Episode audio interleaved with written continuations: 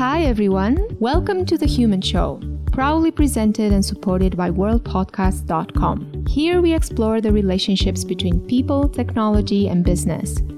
Join us on this journey where we interview anthropologists, other researchers, and industry people from all over the world, from India to Kenya, US, Europe, to right back here in New Zealand. Hi, friends.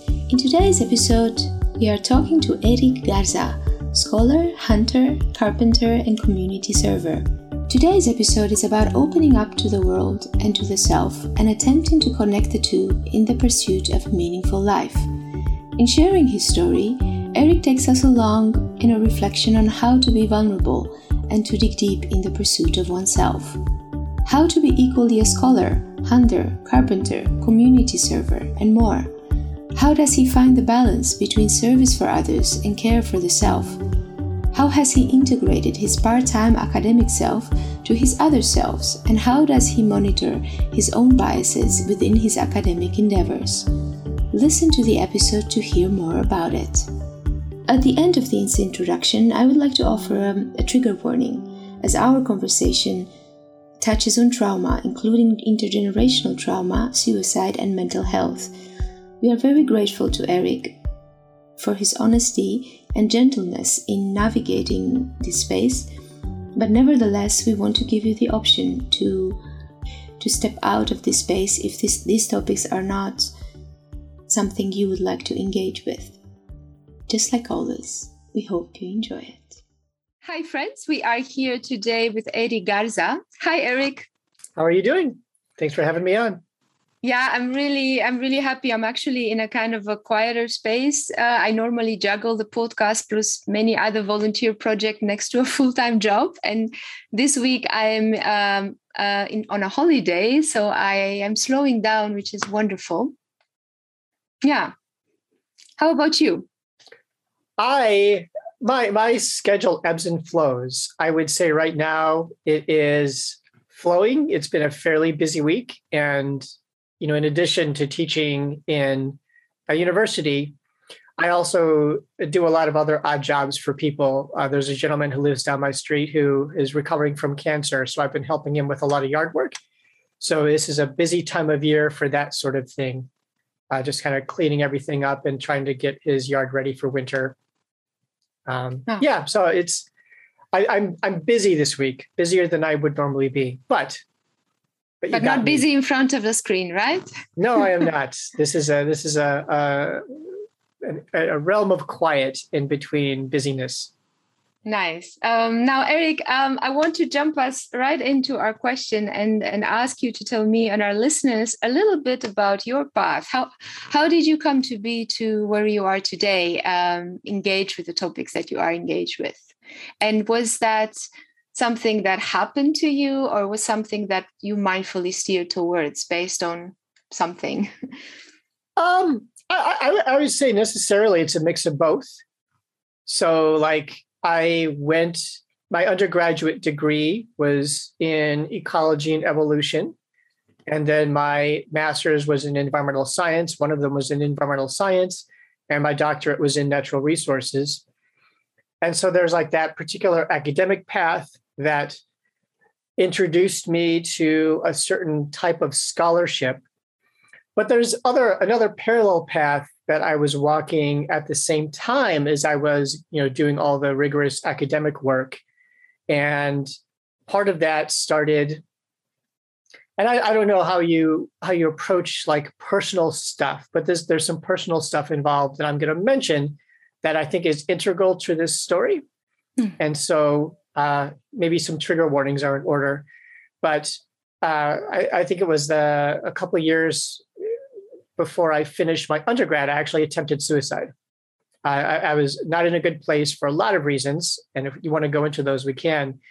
But it, as I was recovering from that, I came to the realization that the way that I was living my life and kind of my life trajectory was just not going to work. And so that was one of the things. I was probably 22, 21, 22 at the time. Mm-hmm. So it was one of the things that made it clear to me that although I had this intellectual interest in ecology, evolution, and, and science, Uh, there were other things that I needed to augment my path with uh, that uh, basically were going to allow me to pursue that interest and stay alive. Um, and so at that time, I also started exploring. I guess today, I didn't think of it this way at the time, but today we would kind of wrap it up as like new age spirituality. So, like mm. meditation, I was part of a Zen practice group for a number of years, uh, yoga, martial arts, other body movement style approaches. And also, as a result of some of the people that I met in the Zen practice group, I also started learning what at the time we would call primitive skills, but the, the wording I would choose to use for that today is, is different. Um, I, I, would think of those as like place based skills. And that brought me in contact with a lot of people that I would think of as, as survivalists, mm. you know, people who thought for various reasons the world was going to end soon. And so they were trying to prepare themselves uh, for that ending. They're preparing themselves to survive that ending mm. with the various skills that they were amassing. And a lot of these people were people of uh, European descent. And so amassing those skills involved basically a lot of cultural appropriation on their part.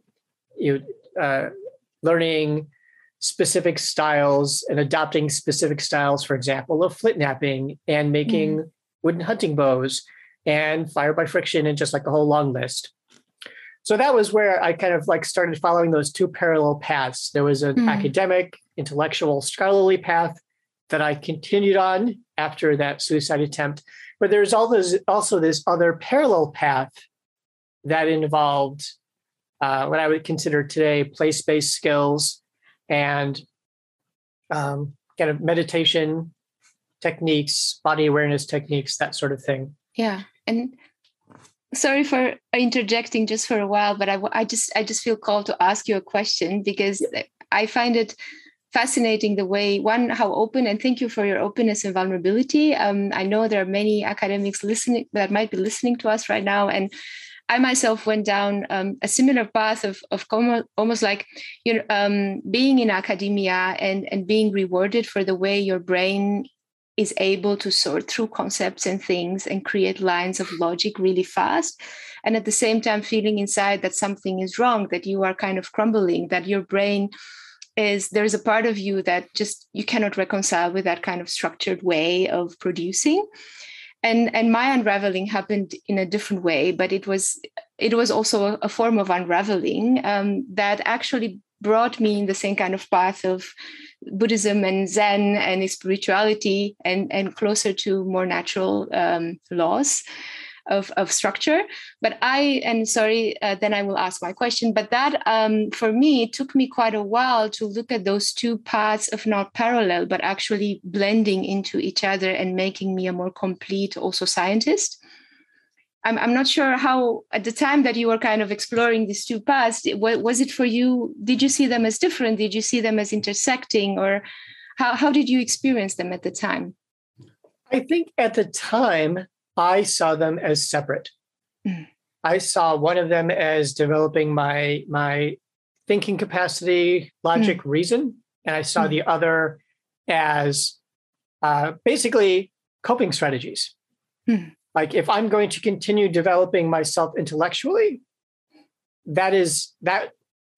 Looking back on it, that approach caused harm. It caused mm. me emotional harm, and it caused me bodily harm I did not recognize it as such because I was surrounded by people who treated it as the right thing to do. Yeah. And so that parallel track that I developed was basically a coping mechanism that allowed me to continue enduring the emotional and the body harm, bodily harm that the academic world inflicted. Yeah, so I, I would say that I viewed them as like I can I can say I view them as separate, but they went together. They were hmm. inseparable. if I was going to continue down the intellectual path and endure that emotional and bodily harm without attempting suicide again, I would have to do it in a different way than I did before. And adopting those additional coping mechanisms is what I is it was a survival strategy. Yeah. And how did how did that evolve for you? Well, one of so actually this this is a a good so there's another piece of the story that comes later and maybe this is a good place to tell that so when i was finishing up my doctoral work uh, well when i started my doctoral program i think this was in 2007 this was about the same time that my dad was diagnosed with cancer and and uh, your, your listeners probably don't uh, have the have a video of me, but I look like your stereotypical white guy, but I'm actually biracial. My dad was uh, what we would call him, I guess, Hispanic, but he was a mix of European descent, Basque, and indigenous. His mother was an indigenous woman from uh, northern Mexico. So I grew up in a biracial family, and my dad was not white passing, but he he was diagnosed with cancer in 2007. And then around the time that I uh, uh, finished my doctorate, I finished, I think, in May and graduated. And then he died in October of that same year. And I flew home to visit him, I think, in September. And I didn't realize he was going to die in like a month but I flew home to visit him in September. And while he and I were alone in the house, you know, he was bedridden most of the time. Um, I asked him because I had a sense that he was on a downhill slope, and I think he had that sense too. But I asked him, like, have you, you know, you're thinking back over your life, you know, do you think you've had a pretty good life? And I acknowledge I asked him that question for purely selfish reasons. You know, I wanted him, thinking back on it, I wanted him to confirm that this goal of working 40 hours a week for umpteen years is a reasonable goal. Mm-hmm. Um, but he was surprised that I asked the question. It took him a few seconds to respond. And then the floodgates opened. And he basically acknowledged that he harbored enormous amounts of resentment. And he did not think that he had made good decisions. Some of those resentments were at me because I was mm. uh, not an expected child. I was an unintended pregnancy. Mm-hmm. And it was because of my pregnancy that he and my mom actually settled down and got married. And then, of course, he had to get a job and support this family and all that stuff. But it was a lot for me to handle. And of course, he died less than a month later.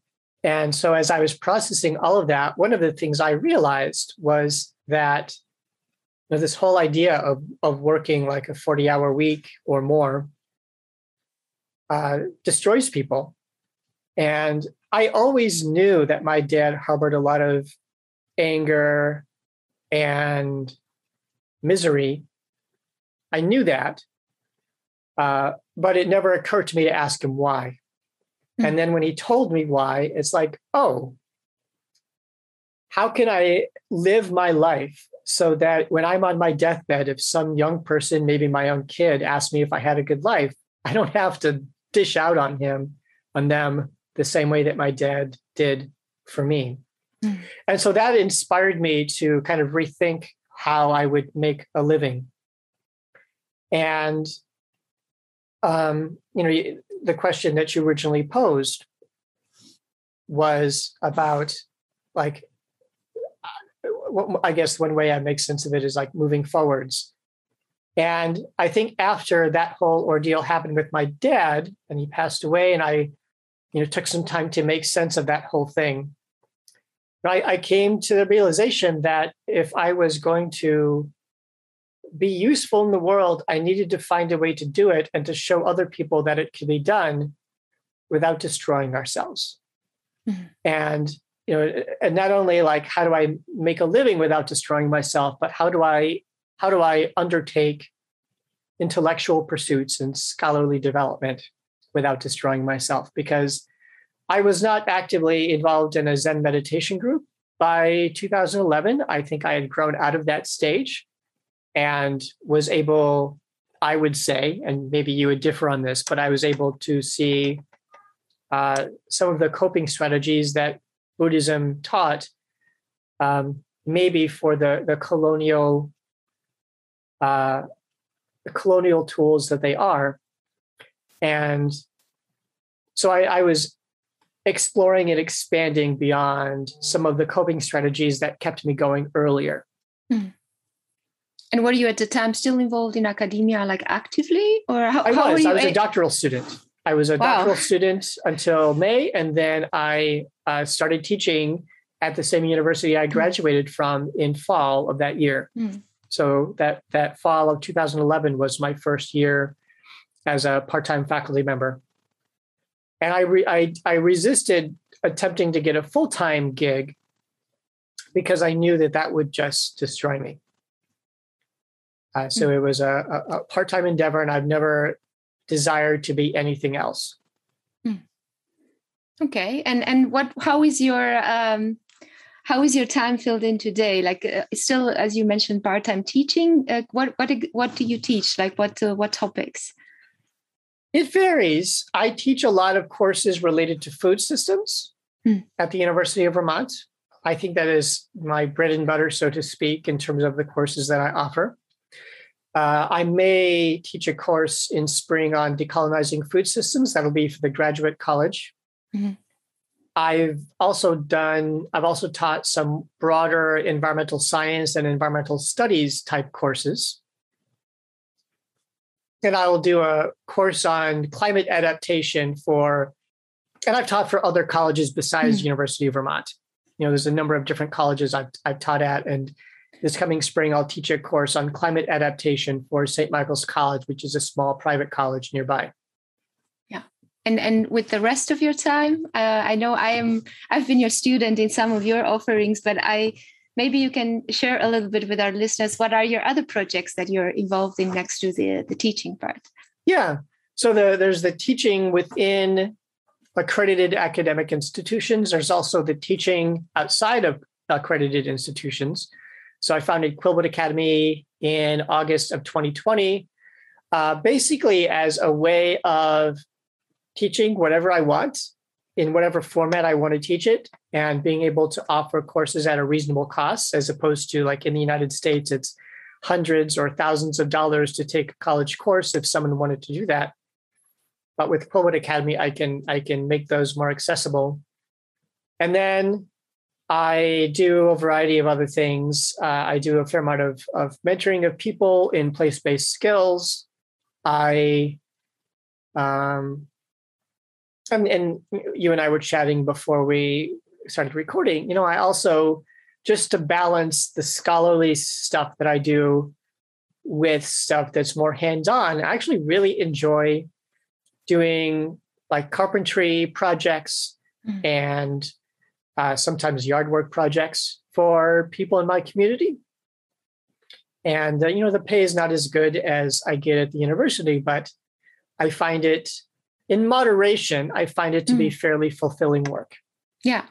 And Eric, how has your academic environment responded to um, no how you've chosen to to to teach and and and learn? Yeah. Or I don't. Yeah. Um, I guess it depends a little bit on what exactly you mean by how they respond. Uh, I I'm generally treated with a lot of respect. I, th- I think my course evaluations speak for themselves when uh, faculty members look at those, and certainly students that I've had regard me uh, highly. I, I have a number of students who I've become friends with beyond their graduation dates, and we've stayed in touch sometimes for six, eight, ten years mm-hmm. beyond when they graduate.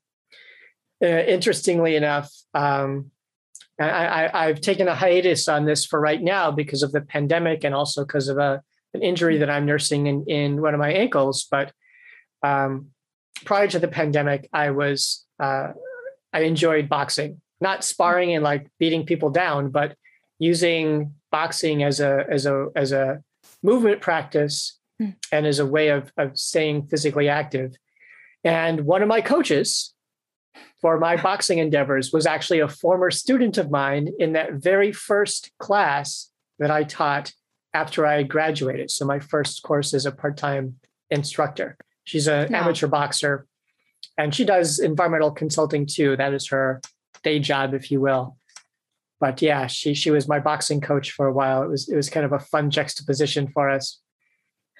Yeah, I, I think I think it's um I think it's really nice the way you kind of combine um, the more like head type of work with um, with your other interests. And and i think I, I i i can only assume but or maybe i'm wrong if you tell me that you also don't feel like that type of intellectual pressure to produce um, to the same extent that other people might feel inside of the apparatus of academia. I i myself constantly have to guard myself against it. Yeah. um but uh, yeah how how how do you manage to to escape that inner critic or or maybe you you don't yeah so I, I'm a lecturer, and the way things work in my university is that lecturers just teach. We don't. We're not mm-hmm. expected to publish. So, and that is part of my rationale for not wanting to do, you know, become a full time mm-hmm. tenure track uh, faculty member. Because when you start doing the tenure track thing, you do have that expectation to publish. Mm-hmm. And as a lecturer, I am I am basically graded on my ability as an instructor. And I don't have all the other pressures that go along with university employment as a faculty. Mm. And so that is one of the reasons why I gravitate to this particular way of doing things, is because, you know, I've written articles for journals before. I'm not saying I'll never do it. Maybe I'll do it again if there's a really uh, solid reason for me to, but I don't get a lot out of it personally. Mm. It's it just seems like it is it's a it's a high input, low value proposition in my mind. Mm. Input in terms of effort and labor.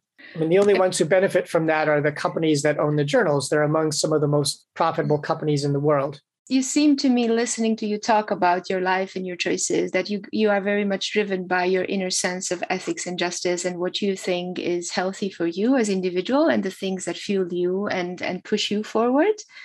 Um, and and at the same time you you have you chose projects that that are anchored in service you know service towards others. Um, so but i i wonder uh, are those two concepts kind of have you found a way to merge them together or does the balance never tip for you on on the side of service versus things that are healthy for you as an individual? I would say that i like and this is a, a horribly overused term but i'm going to use it anyway but i like balance. You know, I, I, I recognize like there's this this interplay between the individual and the community.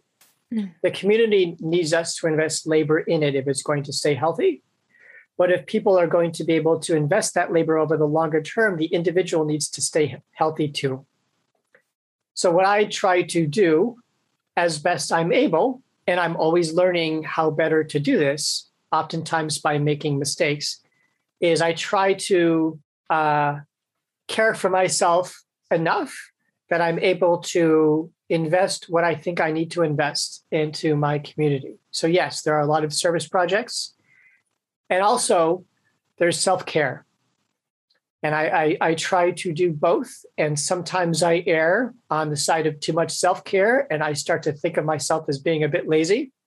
And sometimes I err on the side of service and I realize I'm starting to burn out. Mm.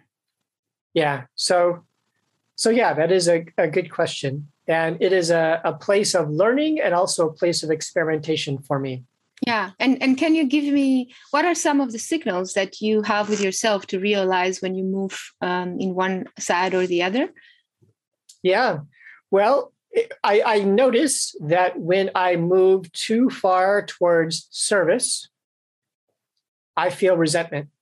Like mm-hmm. I can do something that I know is helpful for someone, and I notice that sense of resentment against them. In the same way that my dad expressed resentment against me, mm-hmm. you know, mm. when, when he and I had that conversation before he died. So as soon as I feel that resentment, it's like, okay, stop. What's going on here? Where is this coming from? Is this like a temporary stochastic thing?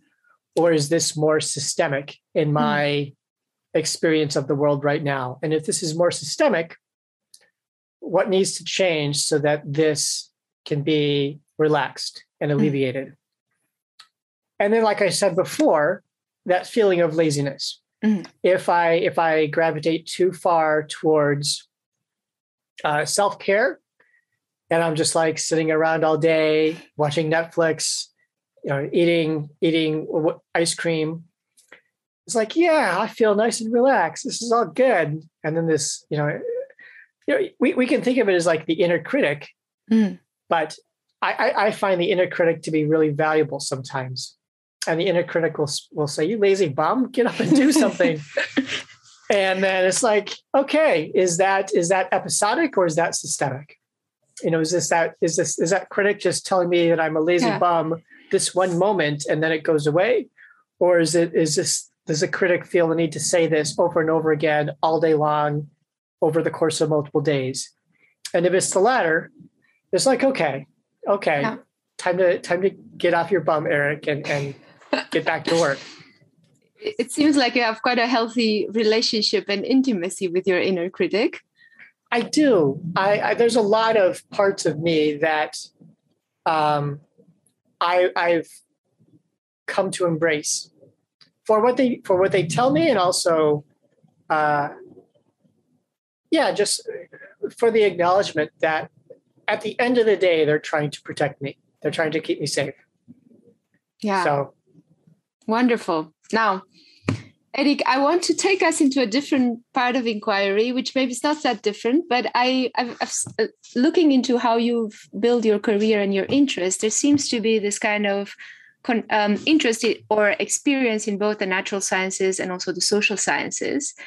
And um, I'm curious how how has this how has this kind of delving into the natural sciences influenced um, the way you look at social sciences and the way you and maybe the way you engage with the space of science in general in both your academic teaching and outside yeah that's a wonderful question and i'll you know maybe this is not what you are expecting or what you want but my take is that i actually have a hard time like I understand in our modern siloed university that the natural sciences are over here and the social sciences over here.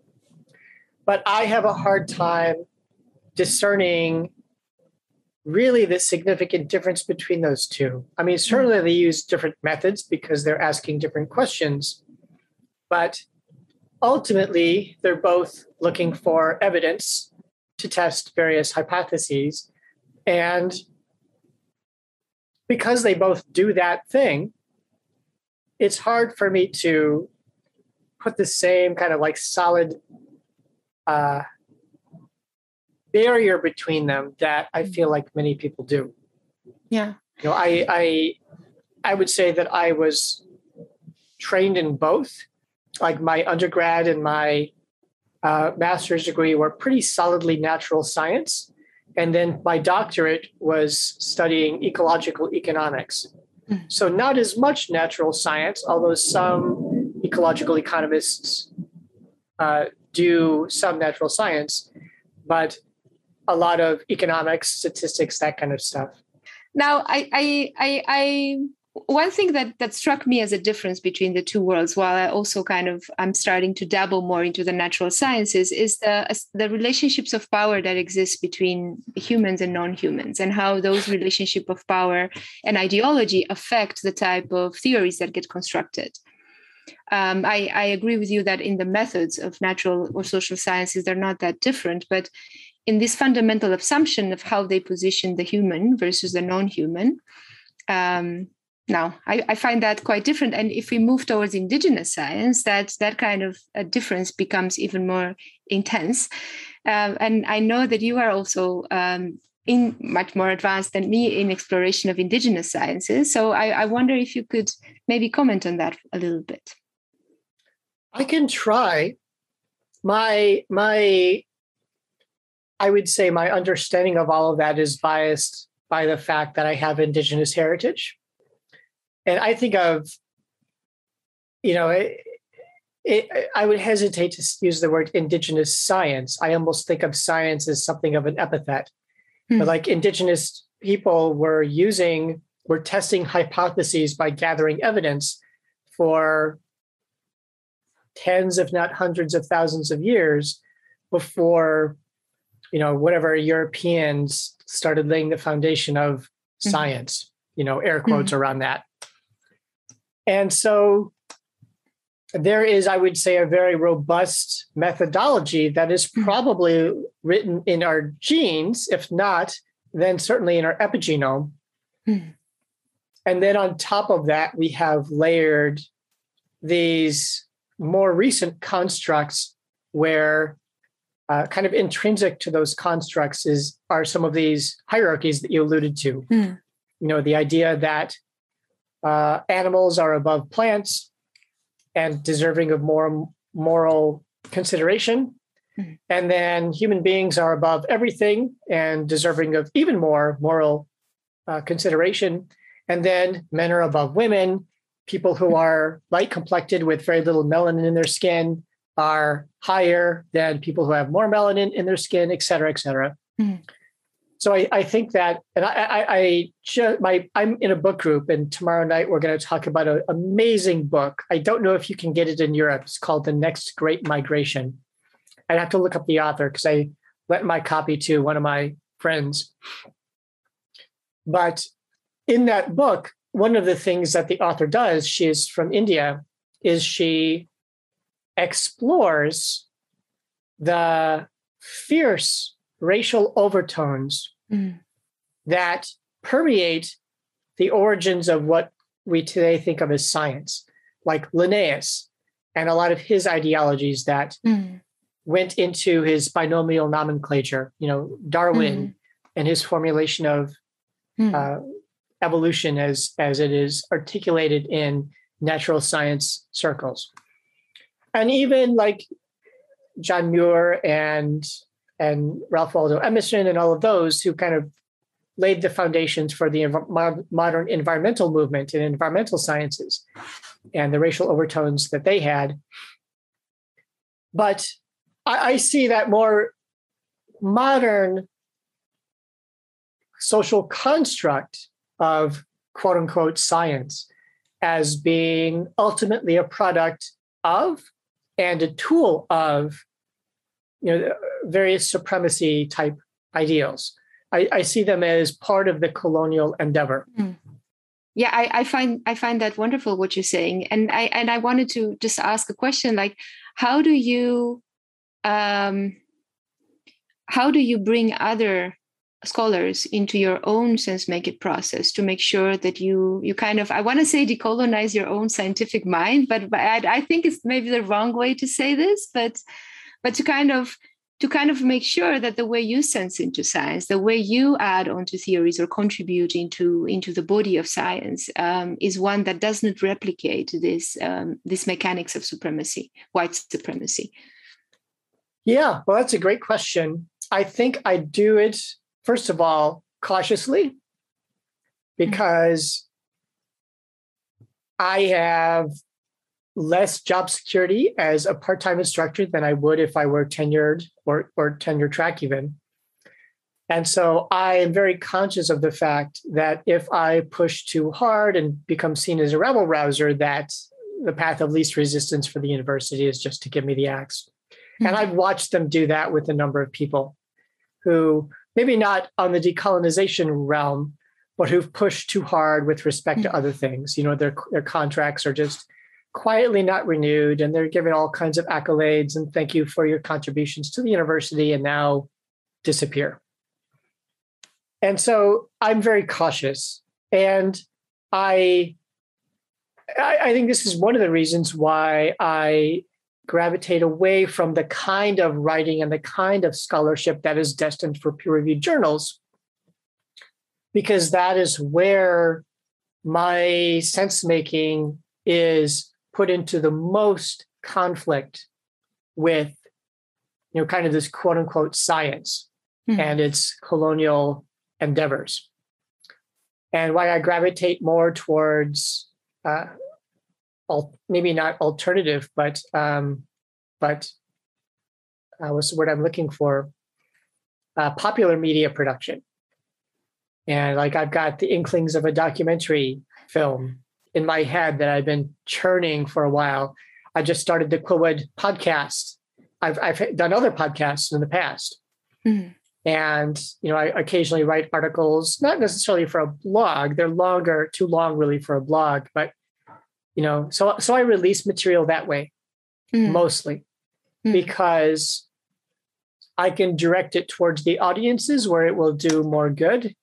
And quite frankly, a lot of academics that I interact with, not all, I'm making a generalization here, uh, but many of them are fiercely closed minded people.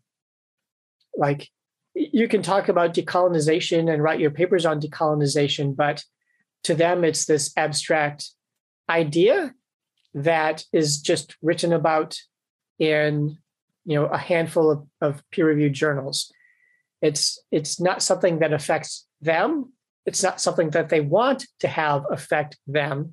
And it's something that they like to be able to turn on and off as a function of their comfort level. So um, it's not like that for me. You know I, I think partly because of my heritage but also my life experience has made it so like nope nope you you you you turn that on and you you turn it up to 11 and that's how you live yeah it's wonderful. And and eric where do you find your teachers? What what type of scholars or figures or maybe they're not even people? You know i, I remember uh, reading this wonderful um, uh, newsletter that you have with Quillwood, where you talk about the lessons that you learned from was it a fox? Yeah that was the most recent one yeah. Yeah so so um, now who are your teachers? Well, I mean, my teachers are a lot of things. Uh, you know, like you mentioned already, you and I are, and I don't remember if you mentioned this when we were recording or before, but you and I are both in a course that is put on by Bayo Akomolafe, his mm. uh, hmm. We Will Dance with Mountains course. Mm. And, you know, people like Bayo, oftentimes who are previously, had previously been involved in university settings, but hmm. have seen enough of the drawbacks that they felt inspired to escape. Uh, and there's a lot of other people that I look to for teaching who have never been involved in, in university settings. And some of them are indigenous, have indigenous heritage, but not all. You know, I think there are a lot of brilliant people out there who are of partial or entire Europe, entirely European descent. And just their life experiences are such that they make sense of the world in a very different way and in, in a way that I find to be very useful. And then, you know, like you alluded to, always being open to learning from the other than human world, because I feel like there are many opportunities to do that. Um, you know, I, I, do have a newsletter that I put out through Quillwood. I have the Quillwood podcast, and in the Quillwood podcast episode that will be coming out next week, I'll tell a story of an experience I had with an ovenbird. I don't know if you have these in Europe, but it's a, a small-ish songbird, maybe midway between the size of a robin, American mm-hmm. robin, and a chickadee. And they tend to live in deep forests. They're, they're not an edge-oriented species like some other small birds are. Mm.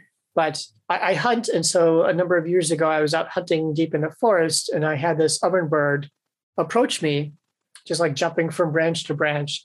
And it saw me and I saw it. We made eye contact. And it was very uh, curious in the sense that it wouldn't leave.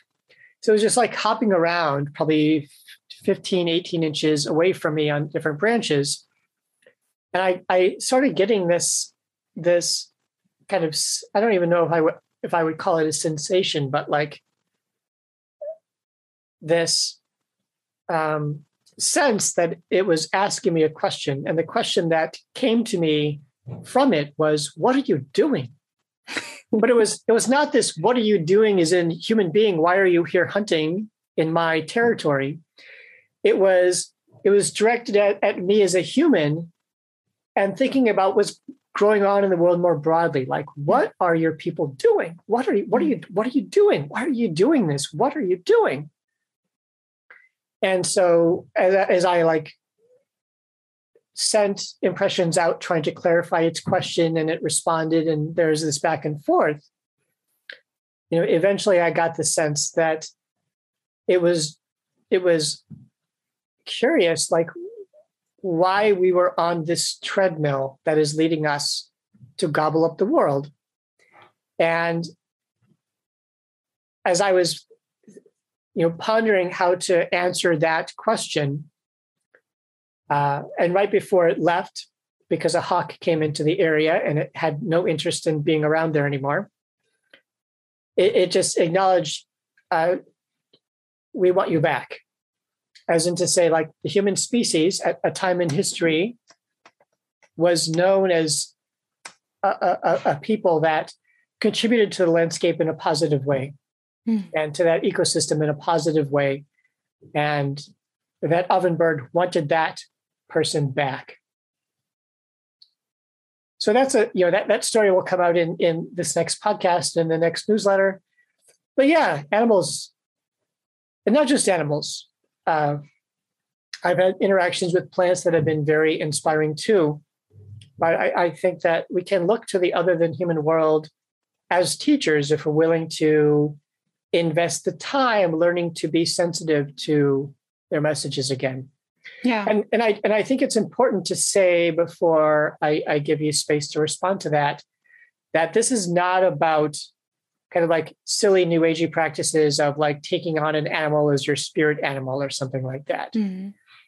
I, I, I, I am very confident as someone who's been trained in in natural sciences that there's more going on here than just like my brain imparting peculiar projecting, suggestive yeah. yeah. projecting things mm-hmm. uh, and i think that as human beings who grow up in the developed world and the industrial world part of our socialization involves closing off our sensory channels to a lot of information and a lot of stimulation that might interfere with us becoming produ- productive cogs in someone else's machine.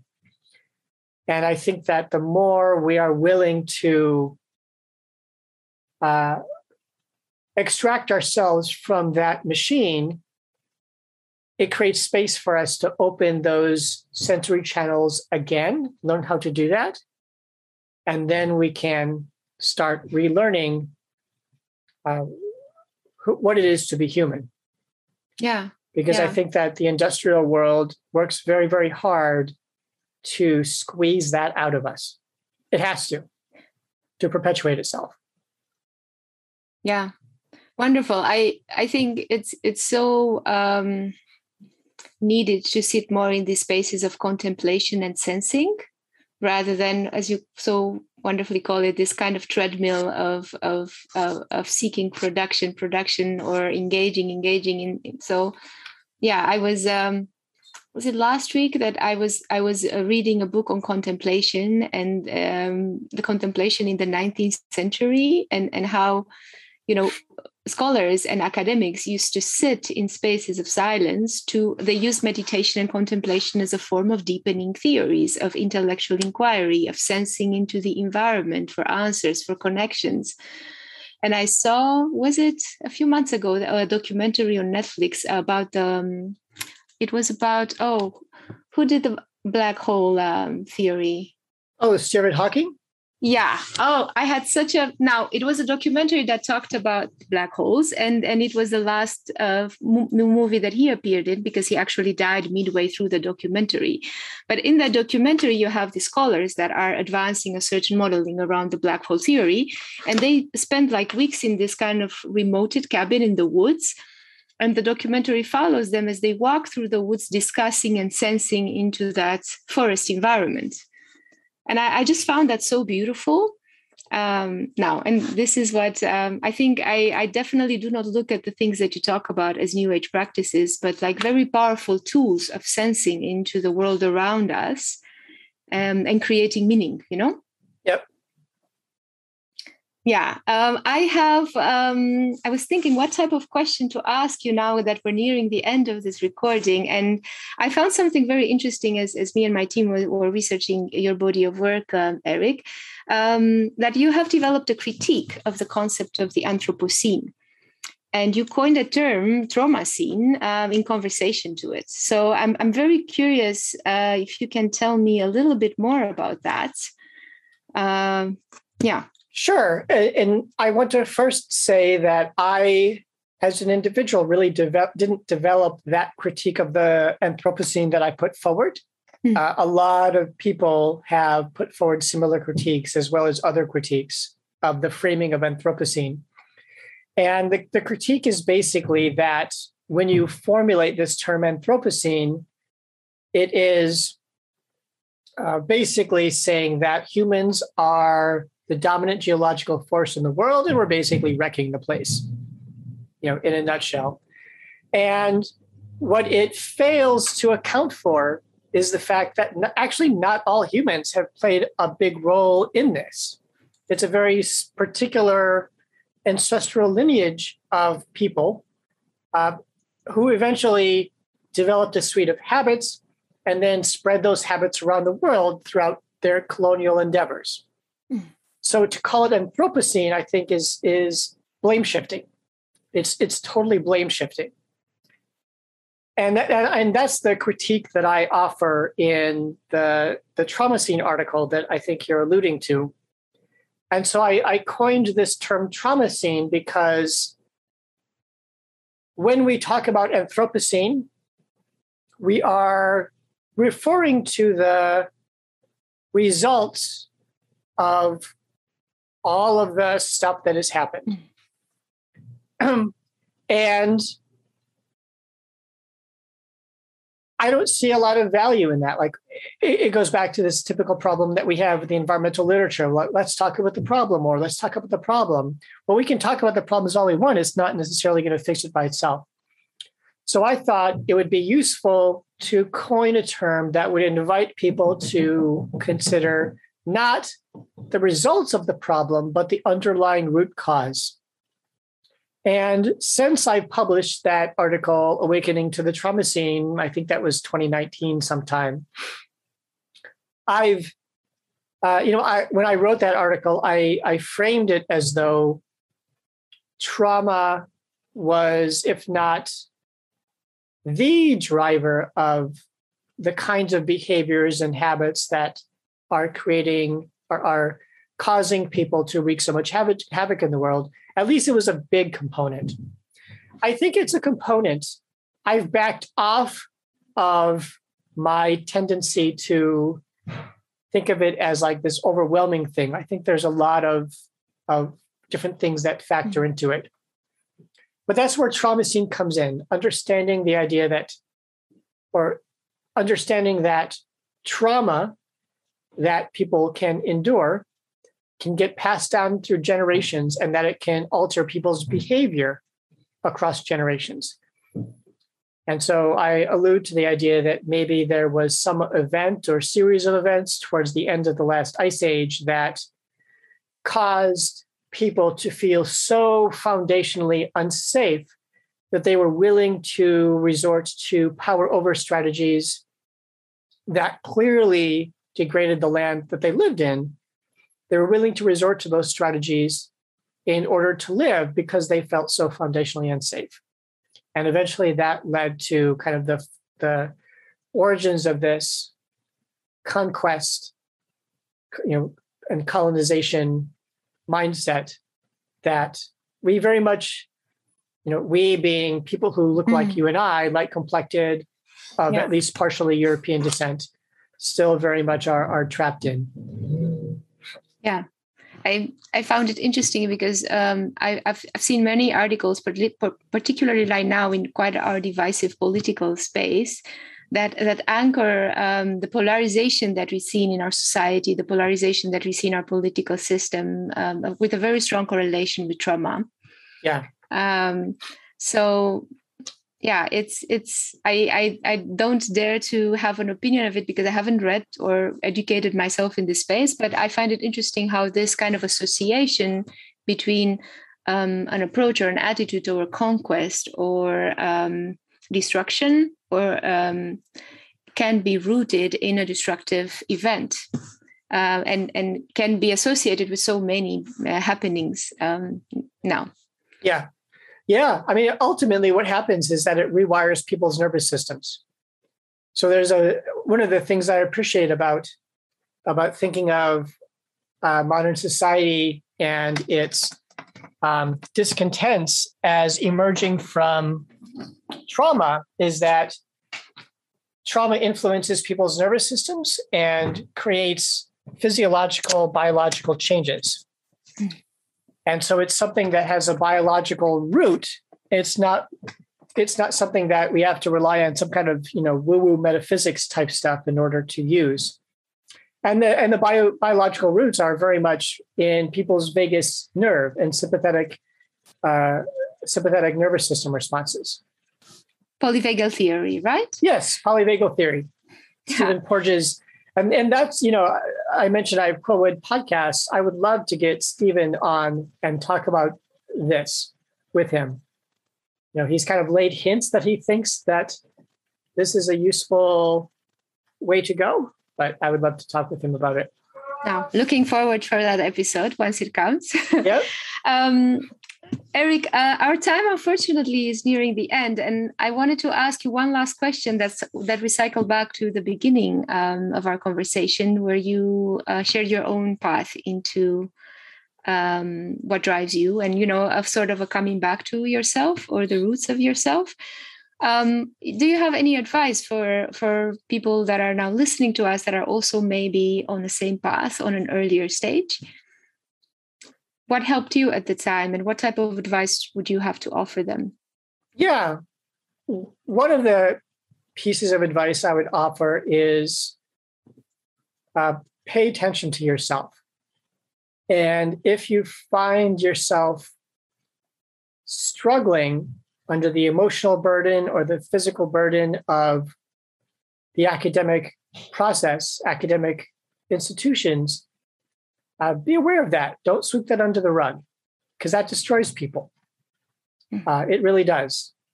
And another thing I would say is uh, find other people that you trust and create feedback mechanisms amongst you where they can say, hey, you look like you're struggling. Because I, I think back to myself when I was in my undergraduate years and I didn't understand how much I was struggling. Uh, but if I had had one person like give me a poke and say, "Hey, you look like you're having a rough time. Do you want to talk about this?" That would have been a game changer. Hmm. So having people like that in our lives, I think, can be really important. And then I guess the last thing I would say, and maybe this is more of an overarching thing, is when you enter the academic world,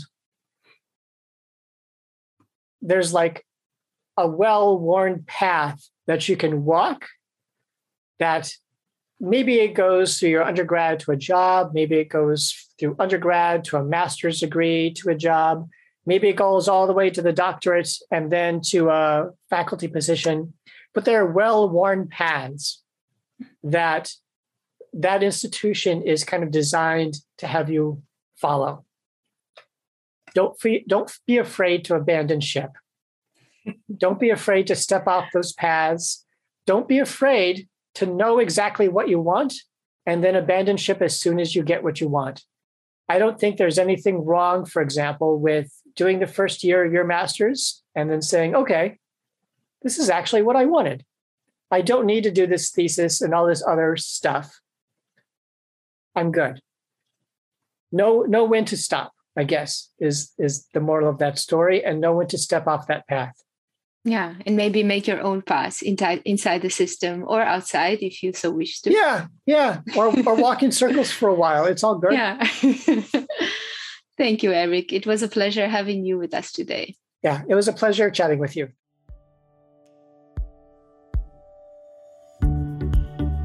Thank you for listening, everyone. Follow us on our social media channels and look at the show notes for links to our speakers' work. Join us next time for more interesting conversations.